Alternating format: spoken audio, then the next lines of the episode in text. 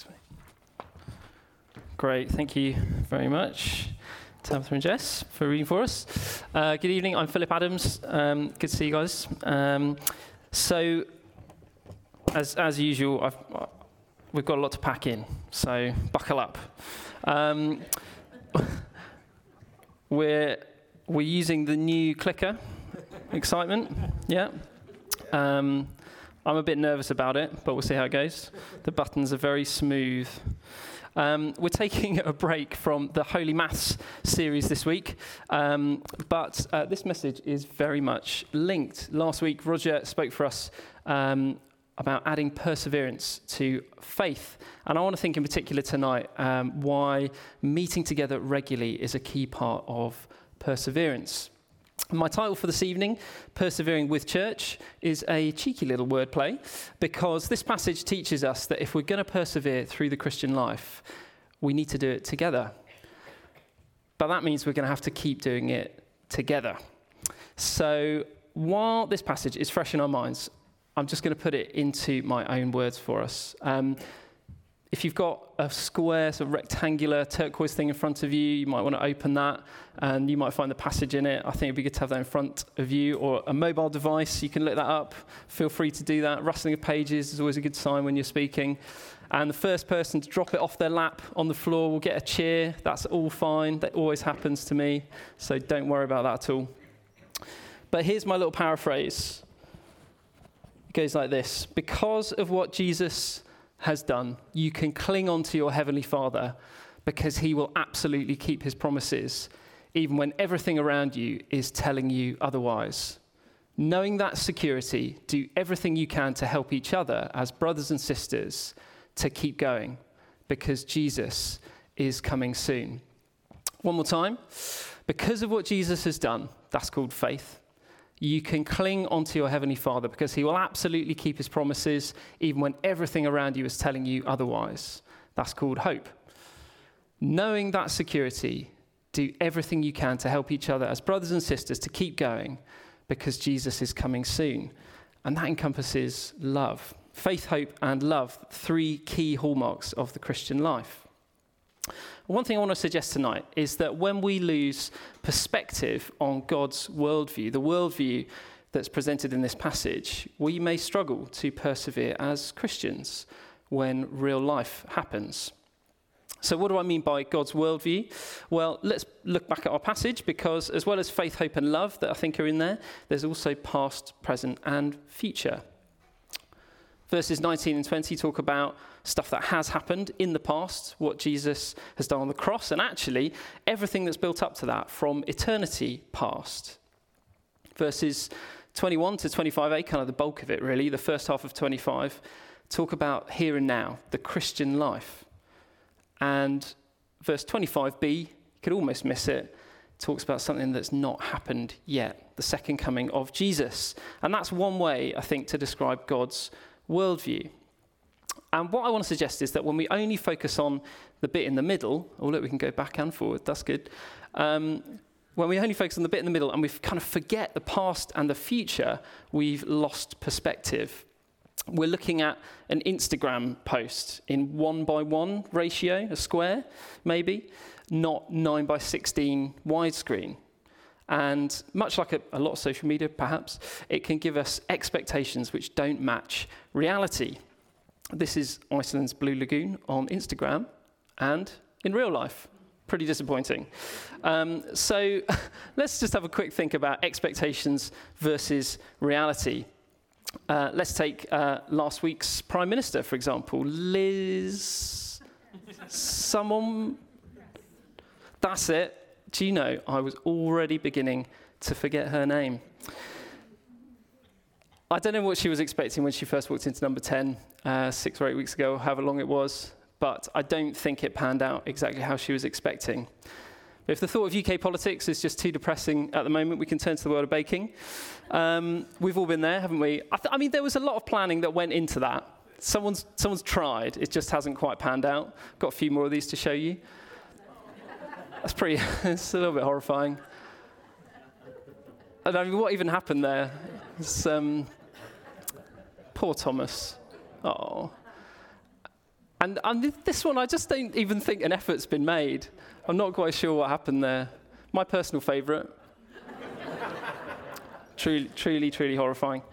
Um, things don't always things don't always pan out how we anticipate. This is 30 seconds. Rich.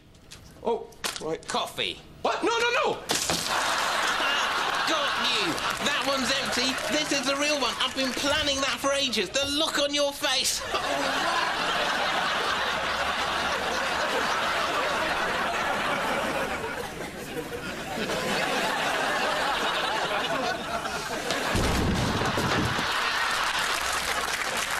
Jen, Yeah? don't come in here for a bit. Okay. Um, now we can we can work the expectations versus reality. We can do a kind of worked example, I think, of expectations versus reality in our passage tonight, from the perspective of me when I'm feeling especially 21st century Gentile, hedonistic, materialistic, self-centric snowflake. Okay. Now, if I ignore the bigger picture, then I could just take verse 22 in isolation, where I'm invited to lean into God the Father with no holds barred access as his child, and the total inner peace and security of knowing that nothing can change any of that. Hallelujah? One person, okay, that's great. Do you believe it? That is a wonderful reality right there on the screen. Couldn't be more amazing. And if you don't know Jesus yet, that is available to you. And I'd love to chat with you more about that. But if I base my theology for my life only on verse 22 of Hebrews chapter 10, then it comes as a bit of a curveball that in verses 23 to 25, there's then there's, there's a whole load of things that I'm supposed to do. And uh, the, the, um, yes, that's right. The, the reader, uh, the writer commands his readers, um, hold on to your hope. And this word unswervingly that Andy used at the start sounds like clinging onto a cup of coffee on a roller coaster to me. I mean, where's all the security now? There's even a hint that we're supposed to, sh- to, be, to be sharing our faith, a, f- a hope we profess in verse 23. We're supposed to help other Christians to be good and loving, don't give up meeting together, encourage each other more and more. There's this whole list. And look, I'm sure we can't all, all see ourselves in my little caricature, and it's obviously not particularly flattering, but I can definitely see myself sometimes. So, for various reasons of character and culture, I've got a tendency to think about faith and living as a Christian as it kind of all having been done for me, and now I can just relax into it like a warm bubble bath and basically chill on my own when it suits me. All right? And then, of course, my bubble is burst by the Bible's reality. And apart from the theology, there's the experiential side of things. You know, I can read that verse 22 and spend time in worship like we did earlier and feel really close to God and at peace, and all that feels wonderful and victorious. But then my friends, oh, friends and family get sick. Oh, stuff just hits you, doesn't it? My house has some unexpected disaster. Ask me about that another time. Uh, the news is just a horror show. And I'm like, what's going on? Where is God in all of that? Where's the victory now? You know, my expectations of the experience of living as a Christian don't match reality either sometimes because I've lost the bigger picture. And when real life happens, the result can be disillusionment, discouragement, and the risk of despair, giving up hope that God is good and keeps his promises. Well, the book of Hebrews was written to first century Jewish people who had lost sight of the bigger picture. And I think if we can understand their context, it might help us with ours too. They're living under Roman occupation, and they'd started to believe that Jesus of Nazareth was their long awaited Messiah, God's uh, rescuer prophesied about from centuries past the expectation was that when the Messiah came, it would mean an end to occupation and oppression by foreign powers and a rise to supremacy for Israel, and that it would happen when he came, on the day of the Lord a phrase they would have known as Jewish people. It first appears in the Old Testament, in Isaiah, and then in a number of later prophecies. And every time in the Jewish scriptures, it's foretelling this day of reckoning when God intervenes on behalf of his people, rescuing them and punishing all who oppose them. And it's here in verse 25. But the reality on the ground in AD 1 feels pretty much the opposite. You know, Jesus has gone, Roman oppression is worse than ever, and now they're being persecuted by their own people as well, with no end in sight. Every reason to give up meeting together, because there's every reason to give up believing that Jesus is the Messiah and that God is going to keep his promises to rescue and save. And that's quite apart from the writer saying that, you know, being a follower of Jesus now has nothing to do with national identity. It, you know, it's a personal faith. It's all about grace now. There's no ongoing sacrifices or rituals, you know, and, and the fulfillment of the prophecies about the Messiah isn't panning out how they expected. So, theologically, everything seems to have changed, and experientially, life is really hard, and there's no end in sight. Disillusionment, discouragement, and the risk of despair. So, how does the writer address this perilous situation? By opening up the widescreen, teaching them about the past, the present, and the future from God's perspective. So, we'll whiz through this. Let's start with the past. I think if we did our worked example of expectations versus reality in our passage, again, uh, not from my perspective this time, but from the Hebrew reader's perspective, the surprises, the shocks for them are more likely to be, say, verse 19. Because in the Old Testament, for most people, entering the most holy place meant certain death, uh, going into the temple, into that inner part. And as for verse 22, kind of, it's like cuddling up to God, like with the familiarity of a doted upon child. I mean, how does that even fit with everything they've grown up to know? Well, our passage starts with a, with a therefore, and the, the therefore and the two sinces are summarizing nine and a half chapters worth of backstory. Okay, so who loves a prequel? Miriam said that everyone would know what a prequel. Does everyone know what a prequel is? It's a sequel that's set before the original. You love a prequel. Just tell me what your favourite prequel is. Let's just do that for a second. Let's hear it. Uh, Rings of Fire, actually, Lord of the Rings, very good. There we go. Yeah. You've jumped the gun a bit, but that's fine. Yeah. Any more?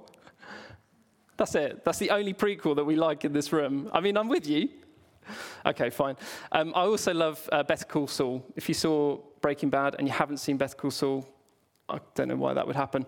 Um, yeah, I'm a massive Lord of the Rings fan, as is Roger. We know that. And um, I loved The Hobbit when that came out as well. That was like kind of prequel to the Lord of the Rings trilogy. And now, of course, yeah, we've got The Rings of Power on Amazon Prime. Um, we love a prequel. Why is that? Because yeah, it, it, gives us it gives us the background. It, we, we see how we got there um, to to the bits that we're actually familiar with. It builds the picture, it builds the story, it builds the characters. We feel more invested in the outcomes we already know about, and that's why if you flick through the book of Hebrews, you'll see, even just from the publisher's subheadings, that it's covering stuff like, you know, Moses, Jesus being more important than Moses, being, Jesus being descended from Abraham. It talks about the Sabbath and high priests and angels and the mysterious Melchizedek and covenants and tabernacles and blood and sacrifices. And it's, you know, it's probably all pretty alien to many of us, culturally, certainly. But the original purpose of this book was to help Jewish people understand not just how Jesus had turned everything they'd ever known on its head, but that, that it was God's plan right from the beginning. It's the origin story, the prequel, it's the backstory. And these readers, I think, need those nine and a half chapters worth to understand why relating to God is all about grace and that Jesus really is the promised Messiah. And that's a start to be able to do verse 19 to enter the most holy place with confidence through the torn curtain the broken body and blood of Jesus. Well, what about the presence? Has Jesus abandoned his followers? Well, let's look at verse 21. No, he's the great high priest. And you can read more about what that means in uh, chapter 7 to 10 of Hebrews, particularly. But if Jesus is standing before God, representing the people he's died for, then it's possible to start to do verse 22 to draw near to God with a sincere heart and the full assurance that faith brings. So that's the, that's the present. But what about the future? The work of Jesus doesn't stop because the day of the Lord is yet to come. Uh, You might have expected that it should have all happened by now, says the writer, but the reality is that God's got a different time scale. So, why was there this expectation that the day of the Lord should have happened already? Well, if we look at the, the Old and the New Testaments together, we can see um, in many prophecies, really, like the day of the Lord, that there are layers of fulfillment. Some in the kind of immediate, right, steady on, some in the immediate context of the prophecy, in the kind of in the foreground, and that happened. So in Isaiah's day, God rescued Israel from a foreign oppressor. But then there's a much kind of bigger layer of fulfillment uh, when Jesus comes and dies on the cross uh, and rose to life again, opening the way through the curtain so that we can know and experience God's love and presence right now. But the final fulfillment is yet to come when Jesus returns. And this is the crucial piece of the puzzle, which means that God can still be trusted even when the circumstances are screaming, God's abandoned you. Because Jesus is alive and he's coming to rescue his people for eternity. That's why there's light at the end of the tunnel. And so, through faith in the work of Jesus and with confidence and assurance to, that God will keep his promises, that's hope. What should the response be? It should be love. Love for God, hold on to him and don't let go. That's the unswerving bit. And love for his people verses 24 and 25. Love for God and love for his people. And that's why the Hebrews need each other. That's why they must not give up meeting together. They need to remind one another that all this backstory bit is true, even when God's promises aren't being fulfilled how they expect or when they expect. They need to teach it to the next generation they need to spur each other on to love and serve others and care for their needs in the midst of hardship and persecution. And to encourage one another that the tougher things get, the more they can lean on God's love and faithfulness because Jesus is coming. And so I guess what I want to say is that we're really not so different actually from first century Jewish Christians because we have our own expectation versus reality issues when it comes to the Christian life. And these can be theological or experiential too. And when the reality doesn't match, it can destroy our hope, our confidence that God is faithful. Um, in stark contrast to the Hebrews, uh, our culture is extremely individualistic, isn't it? And we're just not immune to that as Christians. And it can be really easy to slip into that mindset where we take the kind of here and now, nice bits, the sort of verse 22 bits of knowing Jesus personally when it suits me, my sort of spiritual bubble bath from earlier, if you like, but forget where it fits into the bigger picture of God's plans for his kingdom and his family.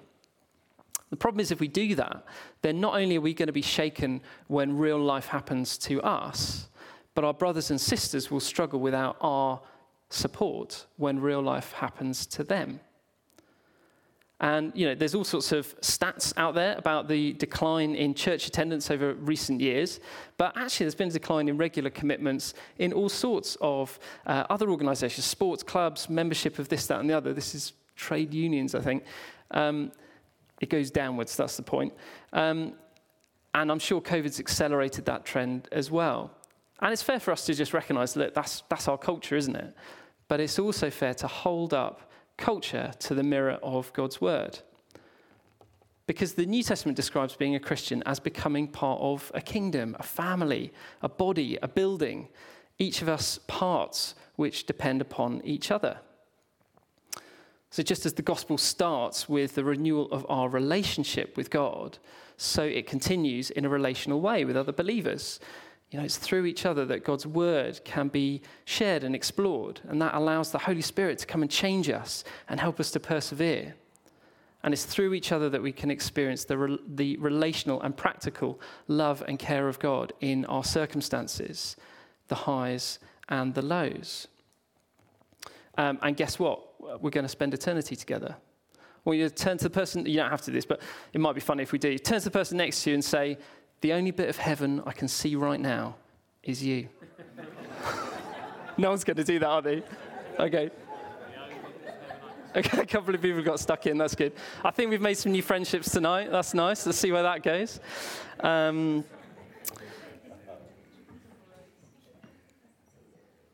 we're not we're not lone rangers as Christians. That's the point.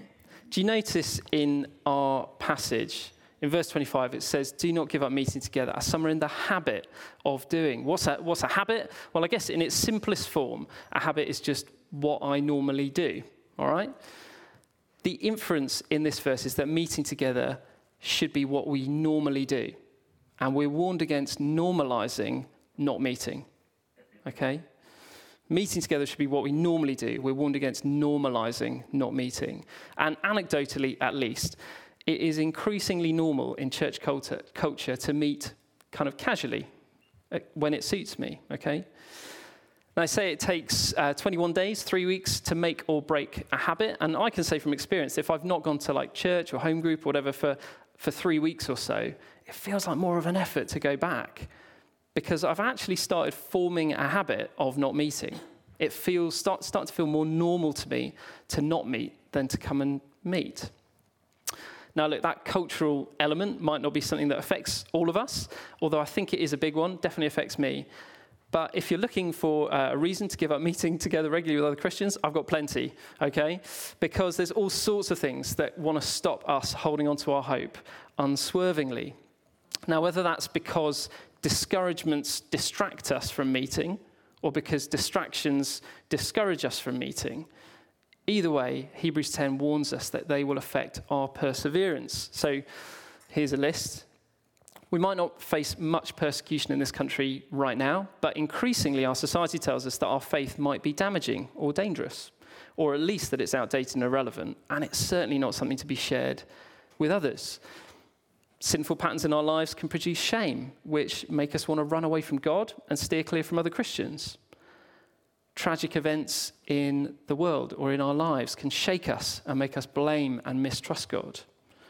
We might well, and we almost all bring specific expectations to church when we come, I think, depending on what we're used to, what we grew up with, or what we think is most important. And when we kind of don't get what we're expecting, it sometimes feels like it's just not really meeting our needs. And so we might just go off it. And of course, churches are made up of people.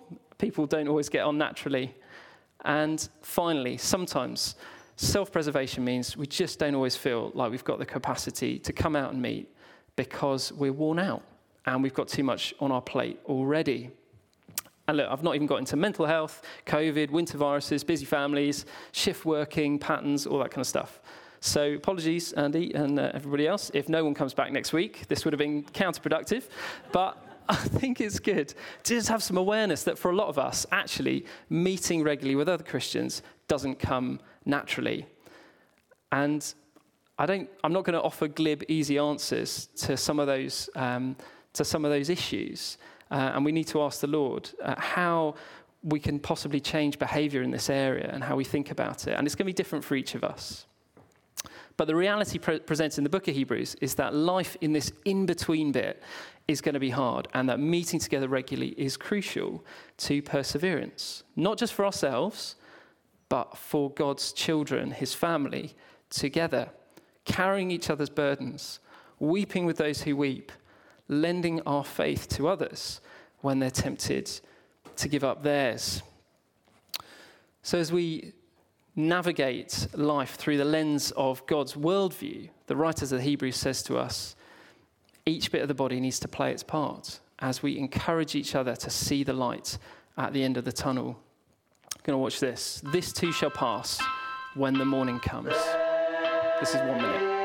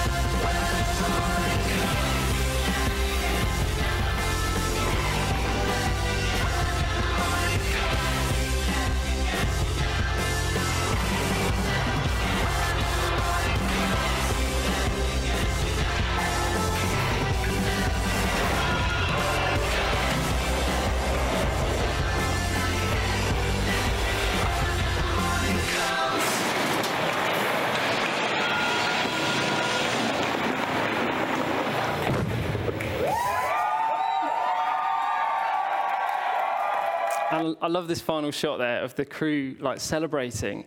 You know, each bit of that crazy, uh, it's called a Rube Goldberg machine, isn't it? Uh, it works because the crew have worked together and each bit does its bit and it all links up. It's a cool video. Um, but getting, getting practical then, because we're getting towards the end, um, what, what are we supposed to do? I've, I think I've covered like why we should meet. What are we supposed to do when we meet together? Because it's not just about turning up. And it could be on a Sunday at church like this. It's great um, that we're all here together. Uh, but it could be a, a, a, small group or a prayer triplet, or there's loads of other ways that we might be meeting. And I think most helpfully, it's a, it's a combination of these things because they all have different strengths.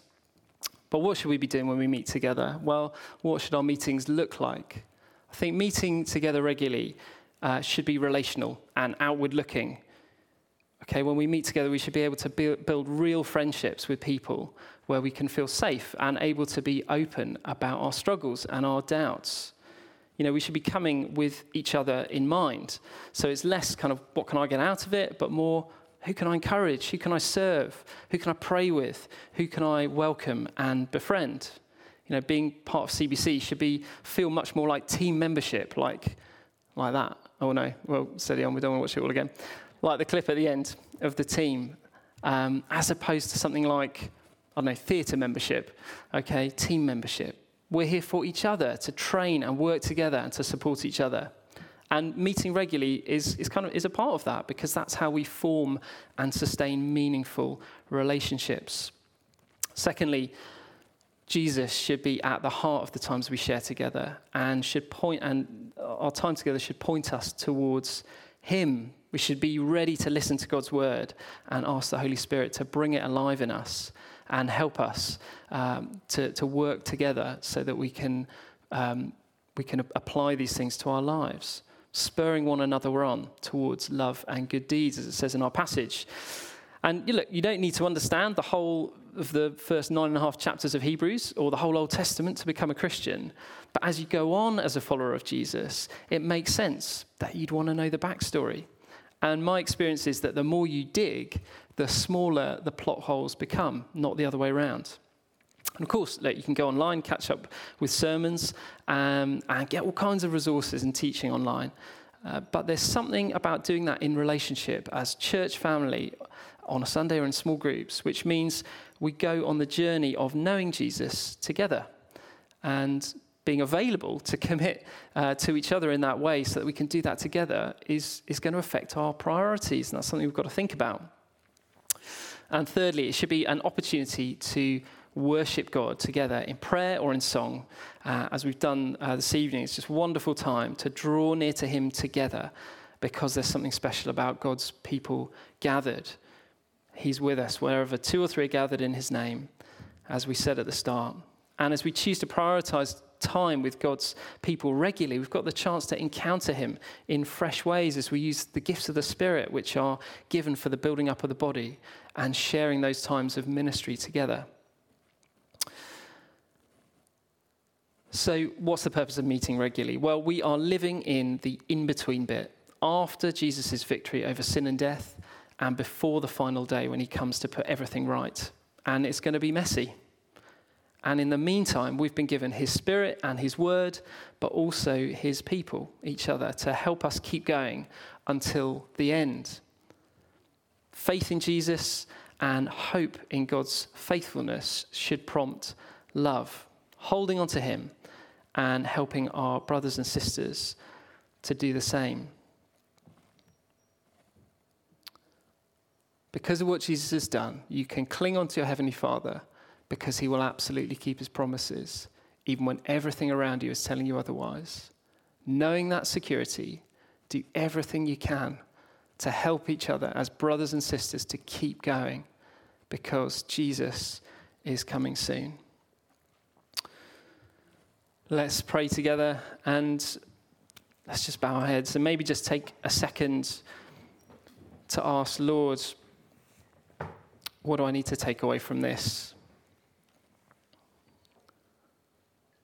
Lord, where does my worldview need expanding? Where does that widescreen need to be pulled back? Lord, where do my expectations of your word and your, of your character or of real life just need a bit of a reset. Lord, where are the, where are the barriers that are creeping in that make me want to stop meeting sometimes? What are the distractions? What are the discouragements that might lead to me giving up? And Lord, how can I love and how can I serve my church family?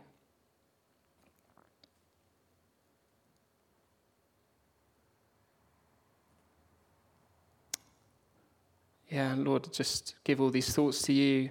We want to we want to serve you. We want to glorify you. And your word tells us we need to do that together. Lord, help us. Show us what obedience looks like in this area. And fill us with your spirit to love you and to commit to loving each other through whatever this life brings. Amen. Amen.